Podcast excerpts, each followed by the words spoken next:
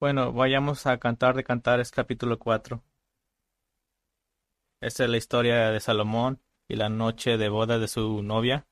Y trabajaremos en esto durante dos domingos por la noche juntos. Y esta es la porción de Cantar de Cantares que a veces ha llevado a durar a muchas predicadas, a, a dudar a muchos a predicar este libro. Y para ser justos, ha llevado a muchos a otros a vacilar al escuchar la predicación de este libro. También ha sido, en mi opinión, una de los factores que ha contribuido en el énfasis alegórico, metafórico de Cantar de los Cantares por parte de los teólogos. Algunos tal vez de aquí digan, no quiero venir a escuchar eso. Simplemente estoy curioso, por, por mi propia curiosidad. Antes de esta serie, ¿cuántos de ustedes han estado en, ha escuchado un sermón predicado de Sal, Cantar de Cantares? Bueno, hay uno por allá. ¿No predicamos esto? Hay, hay un tipo de, de, de duda de escucharlo, de leerlo. Y como dije, ha sido, en mi opinión, uno de los factores que ha contribuido al énfasis alegórico de, o metafórico de Cantar de los Cantares por parte de los teólogos, a pesar de que hemos demostrado en nuestros mensajes introductorios que este libro es claramente un libro sobre el matrimonio. Y en un mundo y una sociedad que ha sido tan atacada y devastada por la inmoralidad sexual, y en la iglesia, en donde la llamada respuesta a la inmoralidad sexual ha sido a veces el vilipendiar y el desconfiar de la sexualidad en cualquiera de sus formas, el leer un capítulo bíblico donde se es- escribe acerca de un esposo que mira a su esposa mayormente desnuda en su luna de miel, es algo desconocido. desconcertante. Eh, esta mañana hablamos del reino de Dios y, y de la cruz y,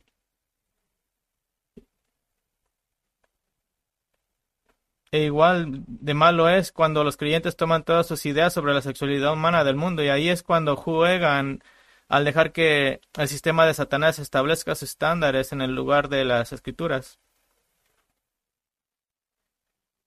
Hay bastantes enormes desviaciones sexuales y pecados, pero hay uh, otras formas más sutiles en donde la vacilación y el miedo ha sido parte de la conversación. El miedo al pecado sexual a menudo ha causado una respuesta legalista, pensando que si simplemente menospreciamos o odiamos todas las cosas sexuales, entonces no seremos parte del pecado sexual. Y así se nos ocurrieron soluciones puramente externas para simplemente evitar así todas las cosas que tienen que ver con la intimidad en cualquier nivel. El problema surge cuando este punto de vista ahora es traído al matrimonio. El matrimonio sufre porque la cercanía matrimonial es vi- vista por muchos, y siendo ellos honestos, como algo simplemente para cumplir, algo en lo que re- regaña- a regañadientes estamos de acuerdo de que Dios ha ordenado y que es necesario si queremos tener hijos. Pero entonces el propósito previsto de esta faceta única del matrimonio que fue ordenada por Dios se pierde, y la maravilla de retener un pedacito del jardín del Edén es arrojada al fondo de la cubierta, por así decirlo. Así que las agu- así es que entonces puedes ver que las aguas de la intimidad sexual pueden enturbiarse con barro y terror, o al menos con algún nivel, en algún nivel llenarse de vacilación y recuerdos dolorosos.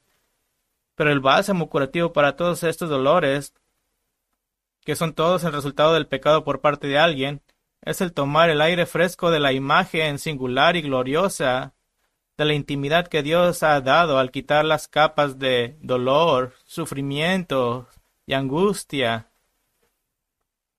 asociados con el pecado sexual y la agresión sexual.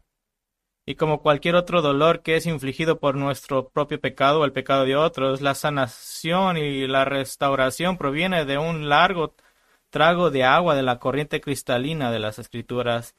El mirar la verdad en toda su gloria y el dejar que el horror de la perversión de la verdad de Dios se desvanezca al tomar las propias palabras de Dios.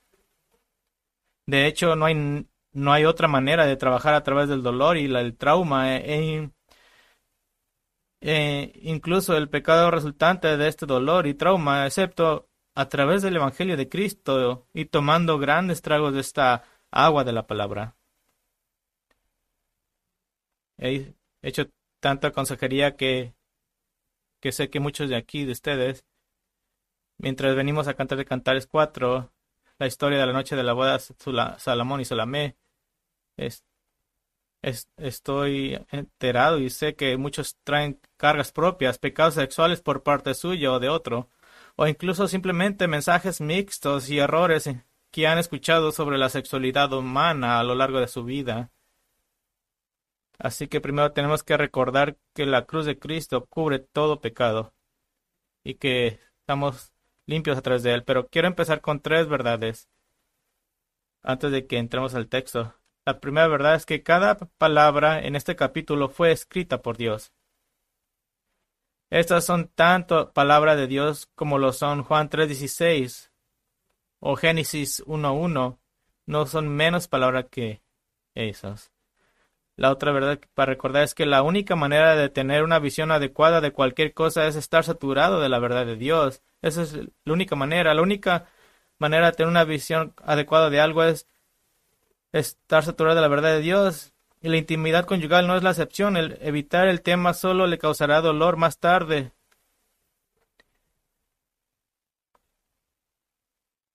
Y la tercera verdad es que según Timoteo tres dieciséis sigue siendo cierto. Según de Timoteo tres dieciséis dice que toda la escritura es inspirada por Dios y útil para enseñar, para reprender, para corregir, para instruir ¿en qué? En justicia. Quiere decir que a, en vivir la vida como Dios le complace. He leído y he escuchado muchos sermones de, de Cantar de Cantares capítulo cuatro y no he escuchado uno que no introduce que no introduce este capítulo con un tono de bromista, y ciertamente el ser bromista y la diversión entran en su tiempo privado con su cónyuge y eso es completamente normal y bueno, pero el tono de este capítulo es cualquier cosa menos bromista y risueño, y me incluso me atrevo a decir que es de naturaleza santa, es santa porque Dios está presentando Lo está presentando en un nivel más profundo e, o íntimo, e íntimo, lo que pretendía que fuera el matrimonio en primer lugar. Así que las palabras que me vienen a la mente cuando leo el capítulo cuatro, cinco, uno es adoración, inspirador, rega, redarguir, humildad, alegre, abundante, amor incondicional y misterioso. Así que esta noche consideraremos el capítulo cuatro, uno al ocho.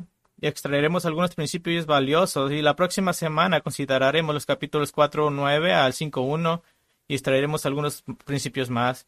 Estas son las palabras del Creador del universo, los pensamientos y la mente de Dios. Salomón le está hablando a Sulamé, ya que ahora están en la privacidad de su alcoba después de la gloriosa escena de la boda en el final del capítulo tres y leeremos el contexto. El texto completo de la noche de bodas, pero solo consideraremos el versículo uno al ocho esta noche y luego continuaremos la próxima vez. Así que leamos Cantar de Cantares cuatro, uno al cinco, uno. cuatro, uno al cinco, uno. Dice, cuán hermosa eres, amada mía, cuán hermosa eres. Tus ojos son como palomas detrás de tu velo. Tu cabellera como rebaños de cabras que descienden del monte Galá. Tus dientes son como rebaño de ovejas trasquiladas que suben del lavadero. Todas tienen mellizas y ninguna de ellas ha perdido su cría.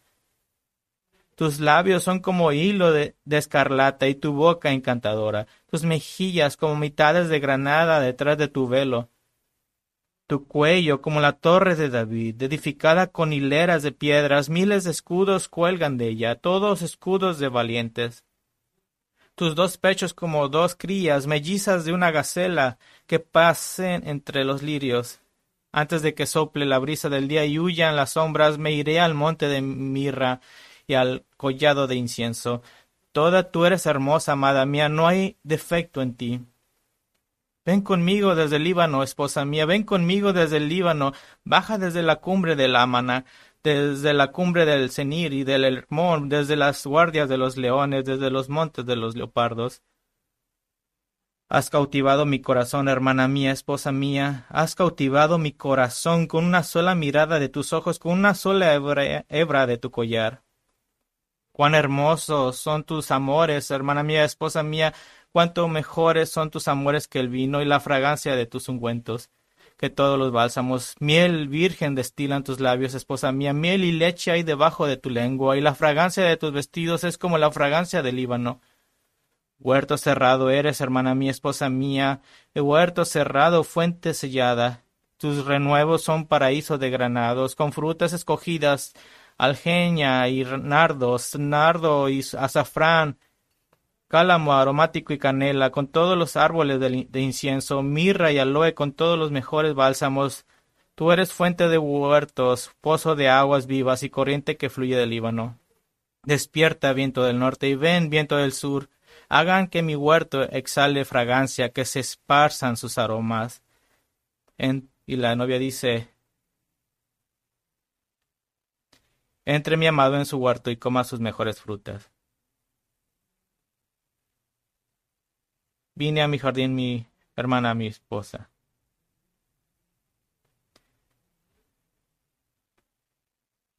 Tomé mi leche con... Coman, amigos, y beban. Okay, vamos a caminaremos brevemente a través de algunas de las imágenes que podrían escapar a nuestra comprensión, ya que no vivimos en el tiempo de Salomón, y luego enumeraremos algunos principios que podemos extraer de este texto. Primero que nada, repasemos brevemente algunos de los elementos clave del capítulo cuatro, del uno al ocho. No es difícil de entender, pero hay algunos puentes culturales y de imágenes, de palabras que debemos cruzar para ayudarnos a entender la mente de esta pareja que vivió hace tres mil años. Salomón y Sulamé están juntos y Sulamé está usando sabiamente su tiempo. Y note lo que está sucediendo primero, antes de consumar su matrimonio. Están hablando, están hablando. Y Salomón le está dando tremendas garantías verbales a Sulamé de su amor. Esto no es la descripción por parte de Salomón de una mujer cualquiera que simplemente está cumpliendo sus deseos lujuriosos. Más bien es, es su visión de una persona especial, una, pers- una persona como ninguna otra a la que ama. Y él la describe, co- describe y mira a Sulamé de una manera tal como lo señala un erudito, diciendo una honestidad de expresión y detalle de observación que coloca el deseo dentro de un respeto amoroso por la mujer. Él asegura con sus finales poéticos en el versículo uno y versículo siete... En ambos lugares él dice, eres hermosa. Así que quiero mostrarles la progresión, y tal vez sea sorprendente, donde la unión sexual no es el objetivo final, la unión emocional lo es. Esa es la meta final. Este, hay un esquema sencillo mientras explico el texto, y sería algo así como Salomón desea a su novia visualmente, luego sería Salomón desea a su novia físicamente, y lo último sería Salomón desea a su novia emocionalmente. Así que el primer punto sería Salomón desea a su novia visualmente. Esta habría sido la primera noche después del primer día de una ceremonia de bodas que duraba una semana y probablemente más para un rey. Y recuerde que probablemente Salomón no la ha visto en meses, hasta que ella le envió a decir que estaba lista para casarse, y él envió a su carruaje al norte del país para buscarla. Y ahora la ve. Y en el versículo uno, en la Reina Valera, dice, he aquí, esto es una, una in, in, interjección hebrea que es simplemente una forma para llamar la atención del oyente, que en este caso era Sulamé. Y inmediatamente conecta su visión de su belleza con su amor por ella. Ese amor dice, cuán hermosa eres, amada mía, cuán hermosa eres. Esto no es simplemente el cumplido lujurioso de un hombre que solo quiere satisfacción sexual. Su atracción hacia ella está directamente relacionada con su afecto por ella. Las dos van juntas, y lo dice dos veces solo para recalcar su punto. Y luego le dice que sus ojos son como palomas detrás de un velo. Y noten dónde empieza el verdadero, verdadero amor, a un nivel del alma. Se están mirando a los ojos, una forma maravillosa y misteriosa de comunicación. Dice que sus ojos son como palomas, y podría estar hablando de la belleza de sus ojos, pero la última vez que habló de ella como una paloma tuvo que ver con su renuencia y retinencia, como una paloma que se esconde en la hendidura de las rocas, en capítulo dos. Así que Es, uh, a cierto punto está hablando de que está cómoda ella, y, y cuando habla de su velo podría no haber estado cubriendo su rostro, sino más bien un velo suave o sedoso que ocultaba en parte la cara con los ocultaba en parte la cara, con los ojos y las mejillas expuestos. Cualquiera que sea el velo, es el atuendo de la noche de bodas de Sulamé. Y ahora, para que no pensemos que la que la está insultando al hablar de su cabello como un rebaño de cabras, esta imagen está hablando específicamente de,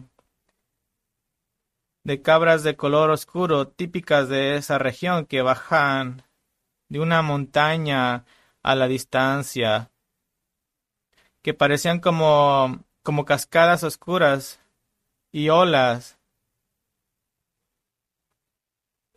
La traducción, ella tenía el cabello ondulado. Ella tenía el cabello ondulado, lo había hecho para la noche de bodas, y la implicación es que está moviendo un poco la cabeza, haciendo que su cabello destaque al moverse. En otras palabras, está dejando que el lo que el Nuevo Testamento llama su gloria o la gloria de mujer fluya libremente.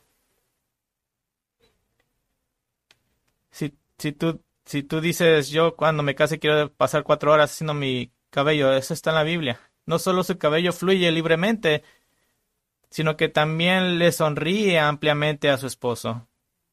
La sonrisa de una esposa es un indicador de aceptación, de invitación y de apertura.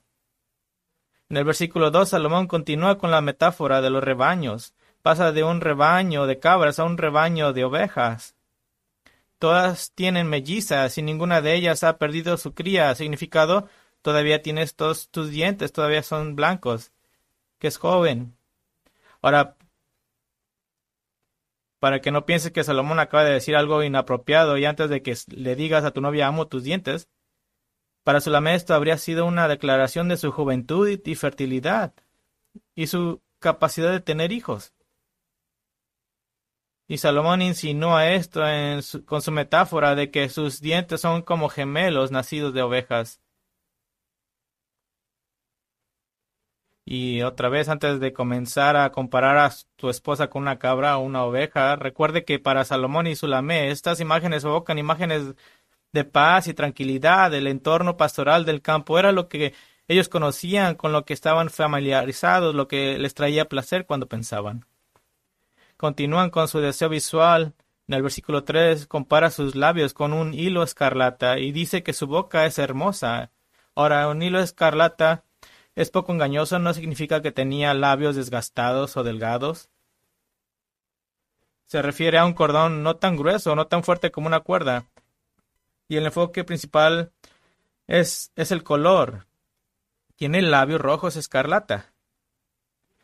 Créalo o no, hay muchos, muy, muchos escolares que han leído tan, han escrito tantos libros acerca de que si sus labios de verdad fueran rojos o fuera maquillaje. Y, Y no se sabe si esto es natural o maquillaje de algún tipo, pero el maquillaje para enrojecer los labios se ha utilizado durante miles de años, y la apariencia de sus mejillas como una mitad de granada da evidencia hacia el maquillaje. Más sobre las mejillas de granada en un momento. Pero si, como tu novia, dices, yo quiero tardar una hora haciendo mis mejillas, está bien, está en la Biblia. Y esto es lo más interesante. Él dice que, él dice que su boca es encantadora. Y encantadora simplemente eh, quiere decir agradable o, eh, o adecuado. La forma de su boca es bonita y bien formada en su opinión. Pero ahora, nota gramatical aquí. Esta descripción de su boca viene esencialmente en medio de su descripción, y gramaticalmente es corta y su, sucinta. Y en la estructura poética de estos ocho versículos, el efecto en hebreo es el de, el de tener al lector en corto. Y además de eso, esta es la única palabra, es, es una palabra única para boca que se usa solo aquí en todo el Antiguo Testamento, relacionada con la raíz hebrea que significa hablar. Él puede estar refiriéndose de una manera especial a su boca como el lugar de donde salen sus palabras de amor. Eso ya se ha demostrado en Cantar de Cantares como algo muy importante, pero la interpretación más obvia aquí es que al te- detener gramaticalmente al lector en corto y al usar una palabra completamente diferente a la que normalmente se usaría para boca, este sería el efecto. Salomón está diciendo, tus ojos, tus, tu cabello, tus dientes, tus labios, tu boca. Ese es el efecto. No, es, no sabemos por qué, pero es así. En el versículo once dice, miel virgen destilan tus labios, esposa mía. Así que para él, eso es un momento alto, es, es importante. Este es el lugar, cuando pensamos desde el capítulo uno, que es la primera cosa que, él, que Sulamé nos dice a, en el poema, deja que él me bese con los besos de sus labios. Y lo que dice es que en esta cultura nunca él la había besado.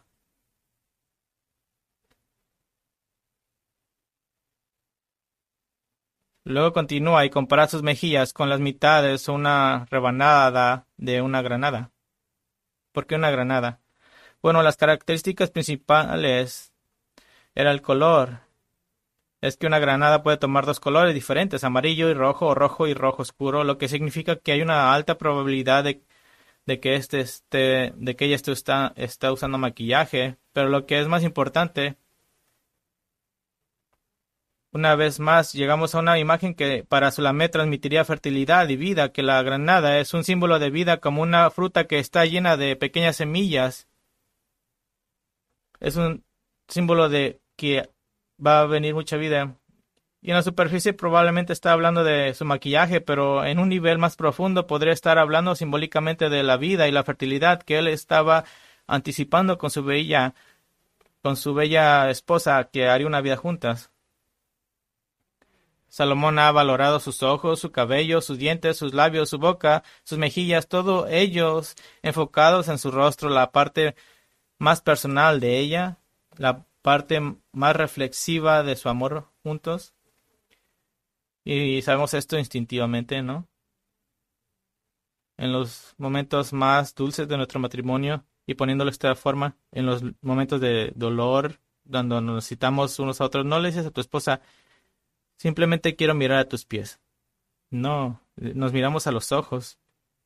Es nuestra identidad. Y quiero que note algo.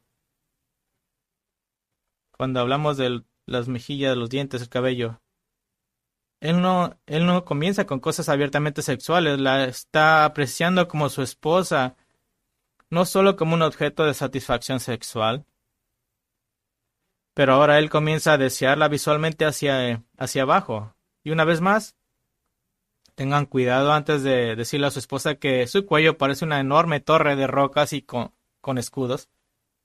Porque el versículo cuatro dice, tu cuello como la torre de David, edificada con hileras de piedras, miles de escudos cuelgan de ella, todos escudos de valientes. No sabemos espe- específicamente qué es o qué fue la torre de David, pero algunos suponen que esta es una referencia a una torre de algún tipo, hecha de piedras,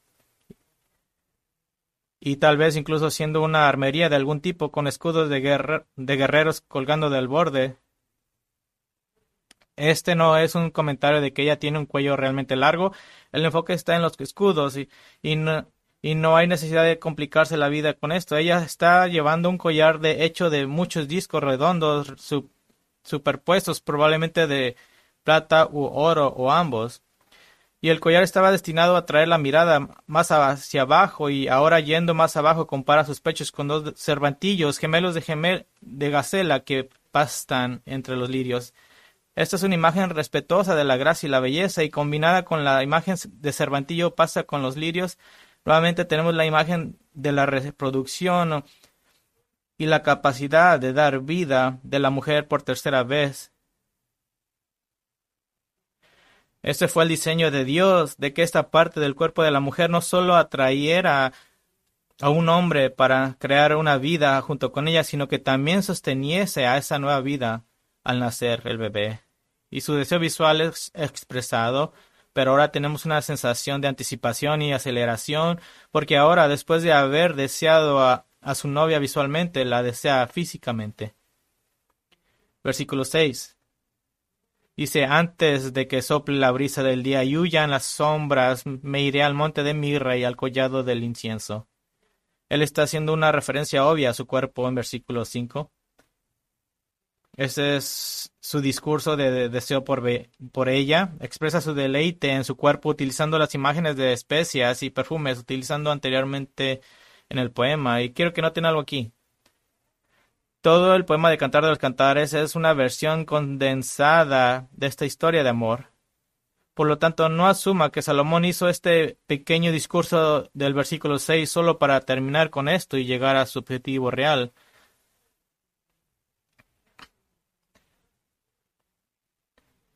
Podemos asumir fácilmente, ya que la sección anterior son todas versiones condensadas, que se tomó su tiempo, lo hizo sentir, la hizo sentirse cómoda, le aseguró su verdadera devoción y amor por ella. Pero él con, conecta su deseo físico con su amor. En el versículo siete dice: toda tú eres hermosa, amada mía, y no hay defecto en ti. Y noten su atracción hacia ella, su forma de percibirla como perfecta está ligada con su amor por ella. La atracción sin amor es mera lujuria carnal. Y de hecho, al final de nuestro tiempo juntos, voy a demostrarles que la característica central de Cantar de Cantares no es la sexualidad, sino que la característica central de Cantar de Cantares es más bien el amor que la intimidad conyugal representa. Así que Salomón desea a su esposa visual, desea a su esposa físicamente y ahora la desea emocionalmente. El versículo ocho dice: ven conmigo desde el Líbano, esposa mía, ven conmigo desde el Líbano, baja desde la cumbre del Ámana, desde la cumbre del Senir y del Hermón, desde las guardias de los leones, desde los montes de los leopardos. A veces, cuando estás interpretando pasajes de la Biblia, tienes que eliminar lo que no quiere decir. Y lo que esto no puede significar que él está diciendo es que literalmente le está llamando a dejar su casa en Líbano. Ella ya lo hizo al venir a él en el carruaje que él envió, como vimos en el capítulo tres. Más, más bien podemos leer entre líneas que él está describiendo algunas montañas, las cuales alcanzan más de, de diez mil pies de elevación, algo casi inalcanzable, fuera de, su, de sus posibilidades. Y ella, como si estuviera custodiada por leones y leopardos, como debería ser con toda joven soltera. Y a los padres que tienen hijas les gusta la imagen de leones y leopardos dando vueltas alrededor de sus hijas, listos para despedazar a cualquier joven que se, se acerque. Así es. Pero Salomón está diciendo: ven a mí ahora desde tus lugares inaccesibles, ven a mi casa, deja atrás a los leones y leopardos que te custodiaron. En otras palabras, él la está invitando a acercarse hacia él, a perder cualquier in- inhibición y entregarse plenamente a su nueva vida. De hecho, la palabra hebrea esposa aparece en este versículo por primera vez en Cantar de Cantares, que ahora son uno.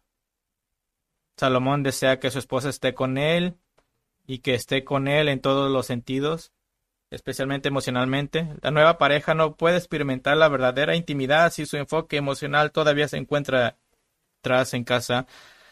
Así que ahora es hora de cumplir Génesis dos veinticuatro. Por tanto, el hombre dejará a su padre y a su madre y se unirá a su mujer y serán una sola carne. El deseo de Salomón por Sulamé lo abarca todo. Él quiere, quiere y con mucha razón que todo su enfoque esté en ellos, en la intimidad de su relación.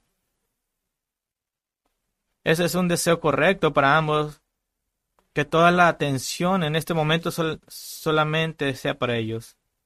Tanto la esposa, las esposas como los esposos se lastiman tremendamente cuando la otra persona no está emocionalmente presente, cuando uno siente la renuencia y la desconfianza del otro. Y por supuesto esto se diagnostica más obviamente en, en estos entornos íntimos, porque cuando uno no está emocionalmente presente, entonces el otro siente esto y con bastante facilidad a través de todo su tiempo de la intimidad juntos. Así que, qué imagen tan completa de su amor. Salomón desea a Sulamé visualmente, físicamente y emocionalmente. Y del versículo ocho podemos derivar algunos principios muy importantes para el matrimonio.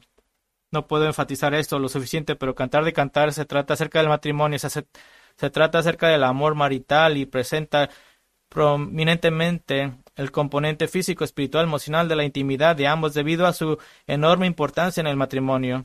Entonces los dos están misteriosamente unidos. La sexualidad marital y el amor no son forzados a hacer una elección entre el uno y el otro. Ambos están entrelazados. Te daré cuatro principios también. Veremos la próxima vez. Pero el amor y el sexo no, es, no están peleados. Son uno solo. Y voy a darles cuatro principios de este texto Y puedes considerar esto como tu asignación si estás discutiendo estos mensajes con tu cónyuge para hablar a través de estos cuatro principios. El primer principio lo llamaremos el principio de santidad. El principio de santidad. Quiero, quisiera que todos recordáramos que estas palabras que hemos leído esta noche son la, las propias palabras de Dios, quien es santo y perfecto. Dios es un padre que le enseña a sus hijos lo que es el santo matrimonio y la sexualidad, y su punto de vista es perfectamente positivo y santo. El placer destinado a la intimidad sexual es parte del plan de Dios. Es su invención física, emocional y espiritual. Y ya que hay cierto misterio en ello, como también lo hay en la santidad de Dios, este don no debe tomarse a la ligera. De hecho, aquí hay un poco de silogismo lógico, donde dos hechos se combinan para formar una conclusión lógica. Aquí están los dos hechos. Dios es santo en todo lo que hace. Dios inventó la intimidad conyugal. Y si esas dos cosas son verdad, entonces por lo tanto la invención de Dios de la intimidad conyugal es santa. Es santa. Obviamente, con el tiempo y el, en un mundo pecaminoso, la expresión de esta intimidad no es la misma todo el tiempo, e incluso en diferentes etapas de la vida se debe hacer ajustes. Pero una cosa permanece constante: el amor conyugal es un acto de regocijo en el otro. Pienso en Proverbios cinco, dieciocho, diecinueve, donde Salomón aconseja al hombre que ha estado casado por mucho tiempo que permanezca fiel y que se regocije con la esposa de juventud. Y luego pasa a describir el mismo nivel de intimidad y compromiso en la relación íntima que cuando eran más joven, hasta el punto de decirle al esposo que debería estar borracho de deseo por la esposa que ha tenido por muchos años. ¿Por qué? Porque este es un, una unión y una relación santa ordenada por Dios. Esta es una unión y una relación santa ordenada por Dios. No me gustan las bromas acerca de ans- ancianos que tienen mucho tiempo casados que ya no tienen una unión conyugal. He notado a lo largo de los años que incluso en la iglesia de Jesucristo a veces pareciera el ser aceptable que mujeres, mujeres quejumbrosas de sus esposos y esposos quejumbrosos de sus esposas destruyan a su matrimonio. Mi pregunta sería entonces, ¿por qué te casaste con él o con ella en primer lugar? Años atrás, cuando empezamos el entrenamiento de Bible, mi esposa Silvia estaba dirigiendo un libro, un estudio de mujeres, y ella no dejaba que ninguna mujer uh, se quejara de su marido. Lo que tienes en un matrimonio es una unión santa, no es una unión perfecta, sino una unión santa. Tu matrimonio ha sido apartado, ha sido santificado. Es algo misterioso como lo es Dios. Y lo tratamos como tal.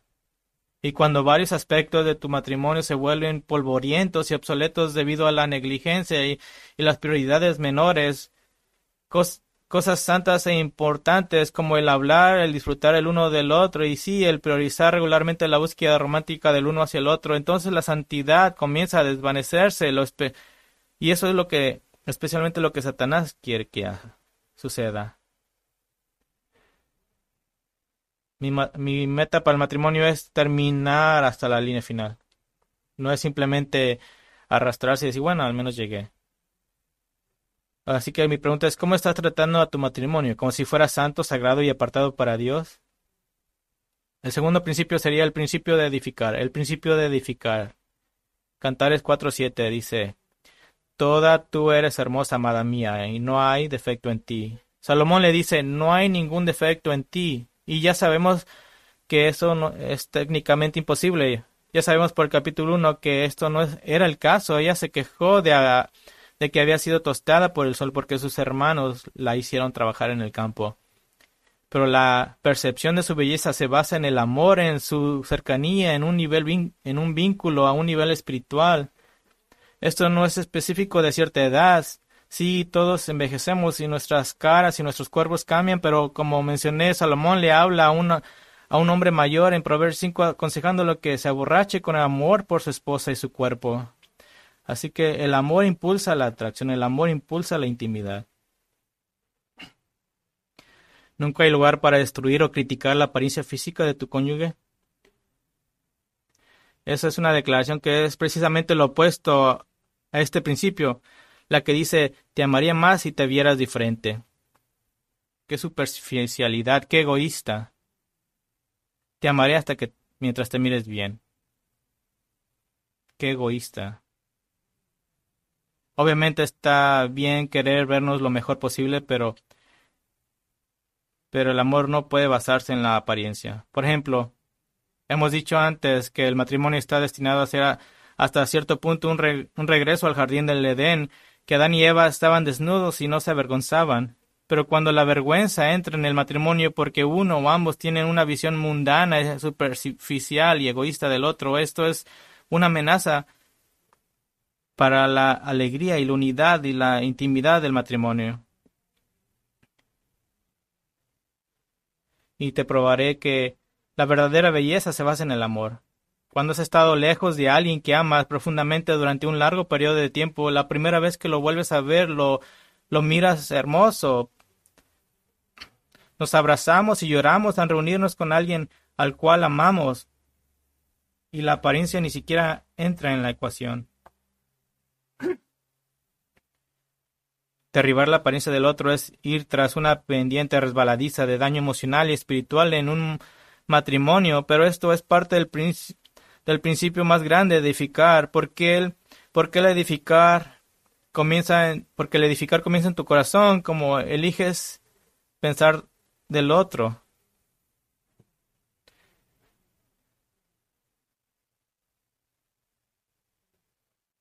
En la descripción clásica del amor verdadero en primera de Corintios trece, Pablo dice en el versículo siete que el amor todo lo cree. La idea es que el amor piensa y cree lo mejor. Un matrimonio verdaderamente amoroso comienza en la mente, donde tú eliges pensar amorosa y maravillosamente del otro. De hecho, el hábito de cultivar pensamientos denigrantes y críticos acerca de tu cónyuge conduce al pecado de la amargura, que finalmente sale a relucir en explosiones verbales y hábitos horribles, como el uso de viajes de culpa para ni- manipular al otro y insultos sutiles o indirectas, destrozando a la otra persona delante de otros. Pero dis- si disciplinas tu mente para creer lo mejor de tu, es- de tu cónyuge, él o ella lucirá más guapo o más guapa que nunca. Ella se mirará más hermosa que nunca. Muchos, unos años atrás estuve en una casa donde un, un supuesto hombre de Dios que yo admiraba y respetaba profundamente. Tuvimos cena juntos y su, su esposa estaba sirviendo el, uh, el postre cuando él hizo una broma acerca de su apariencia. Yo no lo podía mirar a los ojos. Ella lo tomó bien, pero era obvio que ella había desarrollado una insensibilidad emocional debido a esto. ¿Te diste cuenta de los, lo artístico de Salomón en el versículo uno al ocho? Él realmente pensó en cada una de sus palabras. Él se tomó el tiempo para expresar sus pensamientos acerca de Sulamé. Se enfocó solo en lo positivo. Yo sé que no todos ustedes nacieron poetas. Sé que algunos de ustedes sus palabras más poéticas es Home Depot. Pero la palabra te da, la Biblia te da palabras. Y puedes decir, esposa, te voy a leer Cantar de Cantares, eso es como me siento. Y sabes en tu corazón que, y si sabes en tu corazón que eres propenso no solo a cultivar pensamientos santurrones negativos sobre tu cónyuge. Esto sin duda está saliendo a la luz en la forma en que hablas con o sobre tu cónyuge. En cambio, determina elegir un día y practica el solo pensar lo mejor de tu cónyuge. Y luego practica el verbalizar esos pensamientos. Y luego cuando lo hagas, sigue el siguiente día, el siguiente día. Así que mantente en el principio de la edificación. Hay una tercer, un tercer principio y lo llamaremos el principio de dar. El principio de dar. Nos escabulliremos al capítulo cinco uno por un momento, cuando el coro de las hijas de Jerusalén le están deseando poéticamente lo mejor a la nueva pareja. Eh, en una boda judici- judía tradicional, se instalaba una alcoba para la primera noche de la fiesta de bodas. Y ahora, después de esa primera noche, los invitados a la boda, las hijas de Jerusalén, le dan una, le dan a la nueva pareja un brindis, por así decirlo. Y el final del versículo cinco dice: coman, amigos, y beban y, y embriáguense, oh amados. Si solo quiero llamar su atención a una cosa, el, plur, el plural amigos. Este no es un grupo repugnante de hombres pervertidos que felicitan a Salomón por haber conquistado sexualmente a una mujer. No, este es un deseo que, de que ambos disfruten y se embriaguen con su amor juntos. Amo hacer bodas. Amo esos momentos. Estoy, soy, soy privilegiado de ser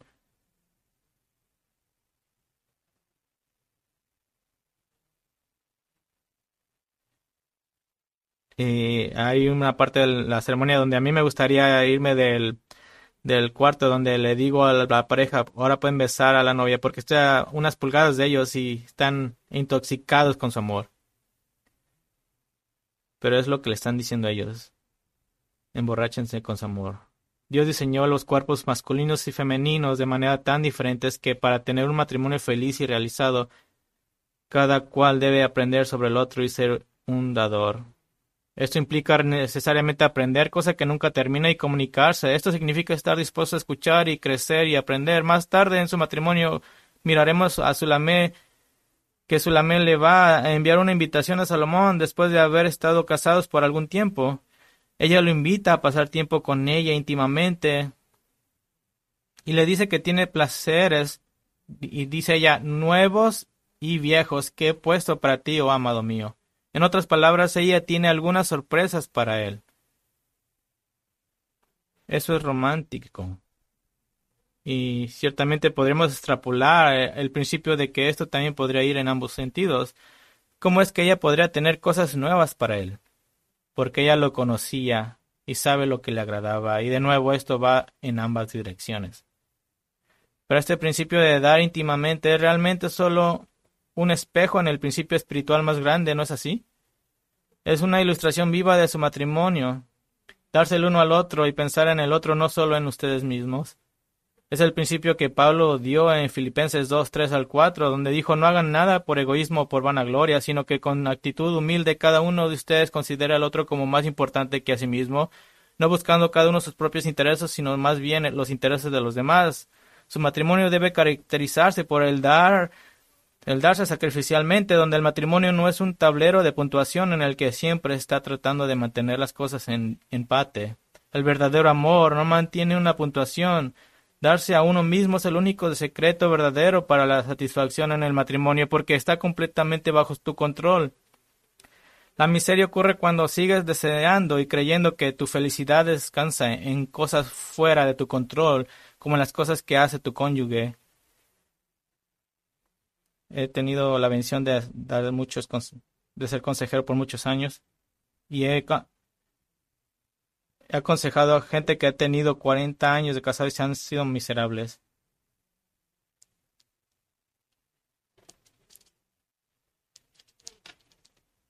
Y he mirado matrimonios donde él se casó con una mujer que yo podría decir se casó con Satanás casi.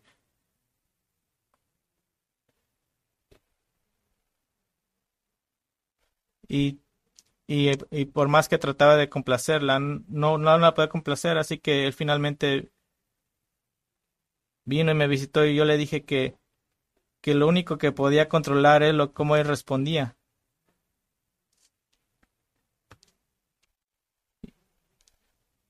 Y saben, ella nunca cambió, pero ¿sabes quién cambió? Él cambió, y fue contento, porque caminaba de una forma en que le agradaba al, le agradaba al Señor. Un principio más, el cuarto principio, el principio del, de salva, salvaguardar, el principio de salvaguardar. La relación íntima del matrimonio actúa como un salvaguarda, un, man, un mantenimiento de la intimidad y la unidad emocional juntos. Dios no solo inventó la sexualidad humana para el contexto del matrimonio, sino que advierte con, contra ignorar este aspecto del matrimonio en primera de Corintios siete cinco que como una carne, ninguno de los dos tiene el derecho de, como dice Pablo, privarse unos a otros. Descuidar esta unidad es simplemente jugar con fuego, y como Pablo continúa diciendo en primera de Corintios siete cinco, le da a Satanás la oportunidad de infligir un gran daño y caos en su matrimonio. Ignorar la importancia de la vida íntima en el matrimonio es como tener un sistema de alarma en tu casa que nunca enciendes. Los intrusos están libres de entrar. Y esto tiene un impacto negativo tanto en el esposo como en la esposa, aunque puede ser muy diferente en ambos. Para los esposos, el no sentir que sus esposas se preocupan por ellos, por sus deseos re- resurgentes regularmente y por sus necesidades físico-emocionales, pueden sentirse como vivir en un restaurante en el que nunca te sirven de comer. Y para las esposas, es el ya no sentirse amadas, apreciadas, no sentirse atractivas, el no sentirse deseadas o, o deseable para la persona a la cual más amas en el mundo. Y para ambos, para ambos está la, está la sutil de la erosión de la unidad y la intimidad y un asentamiento gradual de un acuerdo de vida más semejante al de un compañero de habitación. Pero ciertamente la vida íntima del matrimonio no es el único salv- salvaguardia. Es un salvaguarda importante, pero no es el único. Hay otros peligros más, más para su matrimonio. Peligros que amenazan con poner fin a su matrimonio como su relación máxima. Esos son solo algunos de los peligros de los que ambos deben tener cuidado. Primero, protege tu matrimonio de, de ustedes mismos. Hábitos pecaminosos como el de ignorar el mandato de Dios a la esposa, de someterse a sus esposos, y el de no el de los esposos de vivir con sus esposas de una manera comprensiva. Hábitos pecaminosos como el de una lengua vi- viperina que usa la culpa y la crítica, la vergüenza para tratar de controlar a otra persona. Así que mírate al espejo y di, tú eres el más grande enemigo de mi matrimonio. Tú mismo eres el mayor enemigo. Así que Así que salvaguardia es una búsqueda genuina y sincera de la santidad. Y si tienes el valor, ten conversaciones con tu cónyuge en las que le pides y recibes humildemente la respuesta a esta pregunta: ¿cuáles son los patrones de pecado más evidentes en mi vida que más amenazan nuestra unidad y cercanía? Así que protege tu matrimonio de ti mismo. ¿Qué tal esta? Protege tu matrimonio de los demás. De los demás. Vivimos en una cultura en la que hay mil cosas Mil y un cosas que podemos elegir y que pueden comerse nuestro tiempo. El tiempo es como un niño pequeño. Si no lo controlas, él te controlará a ti. Tienes que luchar por tener tiempo con tu cónyuge y convertirlo en una prioridad. Tu calendario es el salvaguarda de tu unidad, y esto incluye, como, como hablaremos en la próxima vez, el asegurarte de que tu calendario también refleje la prioridad de la intimidad. Esto le es agradable al Señor, y Él bendecirá una vida que se, pro, que se priorice adecuadamente. Ahora también, cuida tu matrimonio de tus hijos, de tus hijos. No es irónico que tus hijos sean el producto de tu amor y luego puedan convertirse en el mecanismo mismo para separarlos. Esto puede ser tan sutil como el ajetreo de crear una familia eh, erosionando la unidad y la prioridad del matrimonio. O puede ser tan abierto y obvio como un padre haciendo de los hijos una prioridad más alta que la del matrimonio. He tenido a mis, a, mi, a esposas que me dicen en mi cara, mis hijos son más importantes que mi esposo. Y eso es pecaminoso. Te lo pondré de esta manera. Tus hijos te fueron prestados por Dios, pero tu cónyuge es una relación de por vida donde son una sola carne. No confundas las cosas. E incluso si los niños pequeños parecen estar conspirando para mantenerlos separados, e incluso si los niños más grandes se disgustan por el hecho de que sus padres se sienten atraídos el uno por el otro, ignóralos, ignóralos y haz de tu matrimonio una prioridad. Porque cuando tus hijos se vayan de la casa, aún vas a tener tu matrimonio.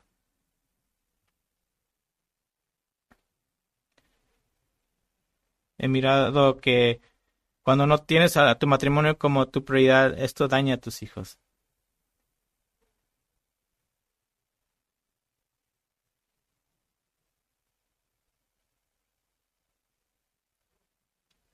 ¿De qué otra podemos cuidar tu matrimonio? Cuida tu matrimonio de factores externos, de factores oh, factores estresantes externos.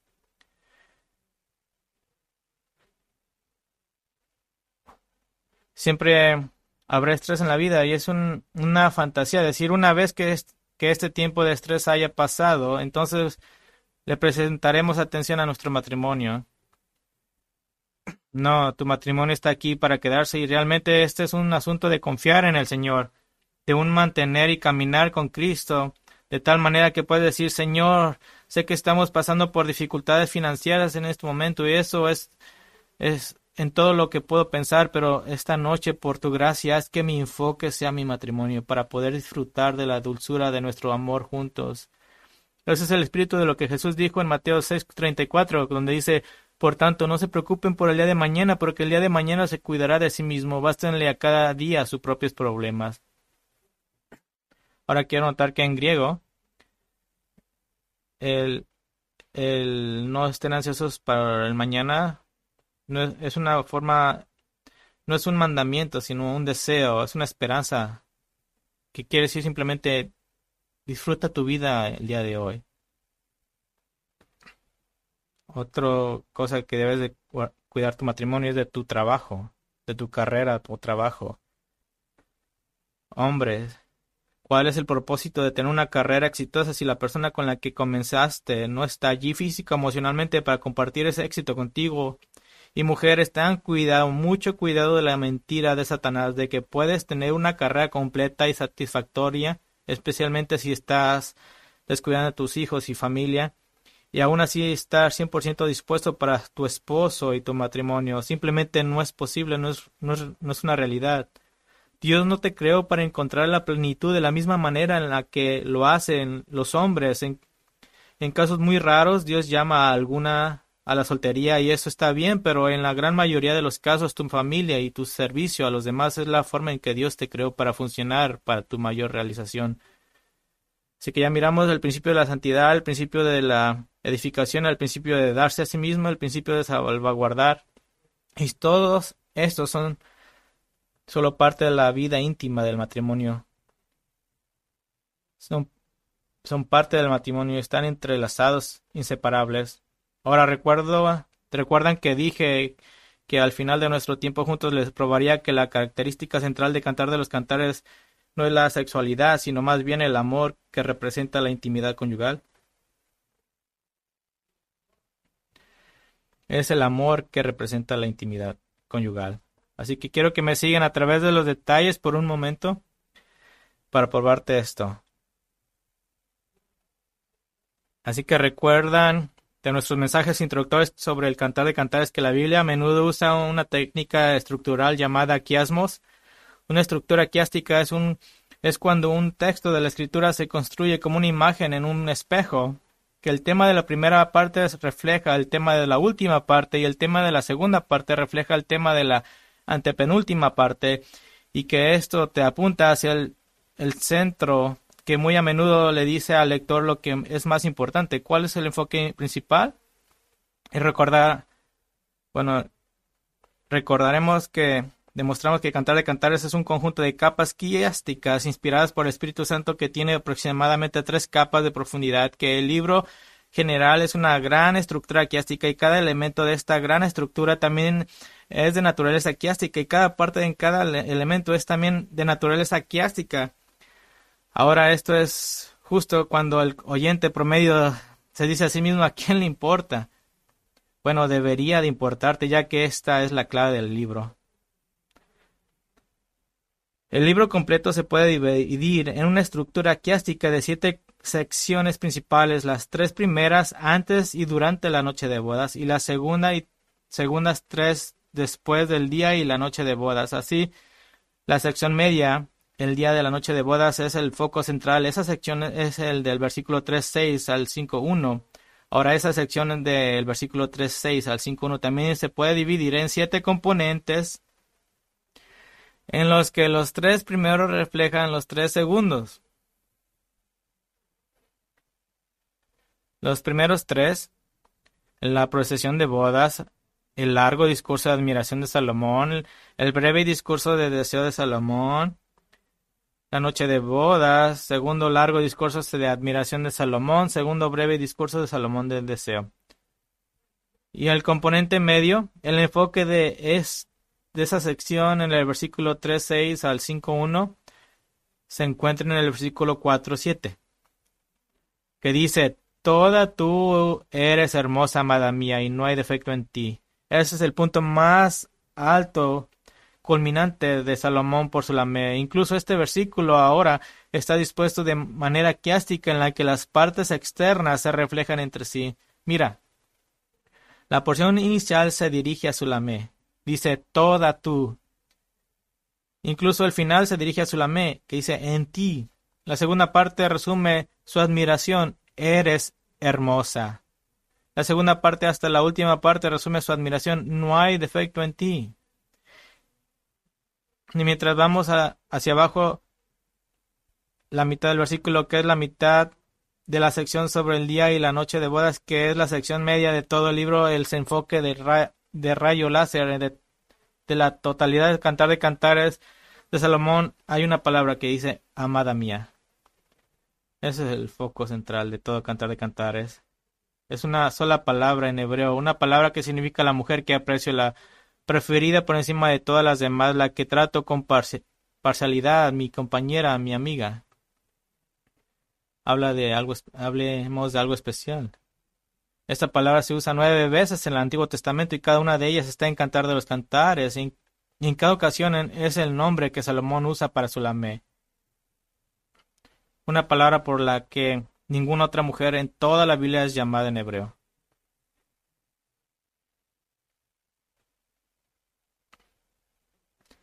La característica central de Cantar de Cantares de Salomón es el vínculo de amor que Salomón comparte con Sulamé. Sí, la relación in- inicial puede haber comenzado con atracción, pero el significado central, duradero y poderoso de esta unión está contenido en el compromiso de la relación. Antes te di un, silo- un silogismo lógico donde dos hechos se combinan para formar una conclusión lógica, que dijimos que si Dios es santo y todo lo que hace es santo, y que si Dios con, inventó la intimidad conyugal, por lo tanto la invención de Dios de la intimidad conyugal es santa. Así que permítame darte uno más. Jesús dijo en Juan catorce quince, si me amas, guardarás mis mandamientos. Así, y Cantar de Cantares nos da las intenciones de Dios para el matrimonio que, que debe ser santo y correcto. Por lo tanto, abrazar la visión de Dios sobre el amor conyugal es el vivir tu fe. De la misma manera que ser un empleado piadoso o un miembro piadoso de la iglesia está probando tu respuesta al Evangelio de Cristo. Así que tu respuesta a Cantar de Cantares es la respuesta de aquel que ha tenido sus pecados perdonados por la gracia de Dios a través del sacrificio de Cristo en la cruz. Entiende instintivamente y obedece la palabra de Cristo por amor a Cristo. ¿Qué significa? Significa el ocuparse de tu matrimonio. Y que el ocuparse de tu matrimonio le es agradable al Señor y es un acto de adoración. Si Dios es primero en tu vida,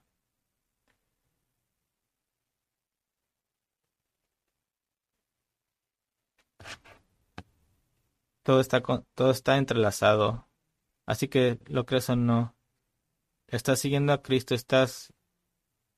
Estás obedeciendo a Dios al cuidar tu matrimonio, tan misterioso como este sea. Oremos juntos. Gracias, Padre, por tu palabra. Es una palabra hermosa, po- una poesía maravillosa. Tus principios son, no tienen tiempo. Señor, pido que a pesar de nuestro estado marital, podamos mirar la majestuosidad de tu palabra, de la palabra interna de Dios. Hombre y mujer, Él los creó. Fuimos hechos a tu imagen y el matrimonio es en realidad la última expresión de eso. El ser hechos en la imagen de Dios. Oro por los matrimonios que están representados en nuestra iglesia, Señor, que los bendigas con gran unidad, que puedan mirar gran amor, que puedan honrarte y glorificar. Oro por los matrimonios futuros en nuestra iglesia, Señor. Que, que los traigas porque te complacen y te honran. Oh, Señor, que caminemos en una manera que te, de adoración y que represente el Evangelio. Ayúdanos a perseguir estos, estas relaciones misteriosas. Ayúdanos a poner a un lado esas cosas que previenen tener un buen matrimonio. Ayúdanos a ser humildes. Ayúdanos a ser aquellos que confiesan el pecado fácilmente. Ayúdanos a ser aquellos que damos más de lo que recibimos. Ayúdanos a ser aquellos que persiguen el amor. Encontrados, encon- que se encuentren en nuestras paredes. Y hacerlo como si esto fuera nuestra última oportunidad. Señor, bendice a cada persona que escucha esto, que sus vidas sean cambiadas, resultado de oír tu palabra. En el nombre de Cristo Jesús lo oramos. Amén.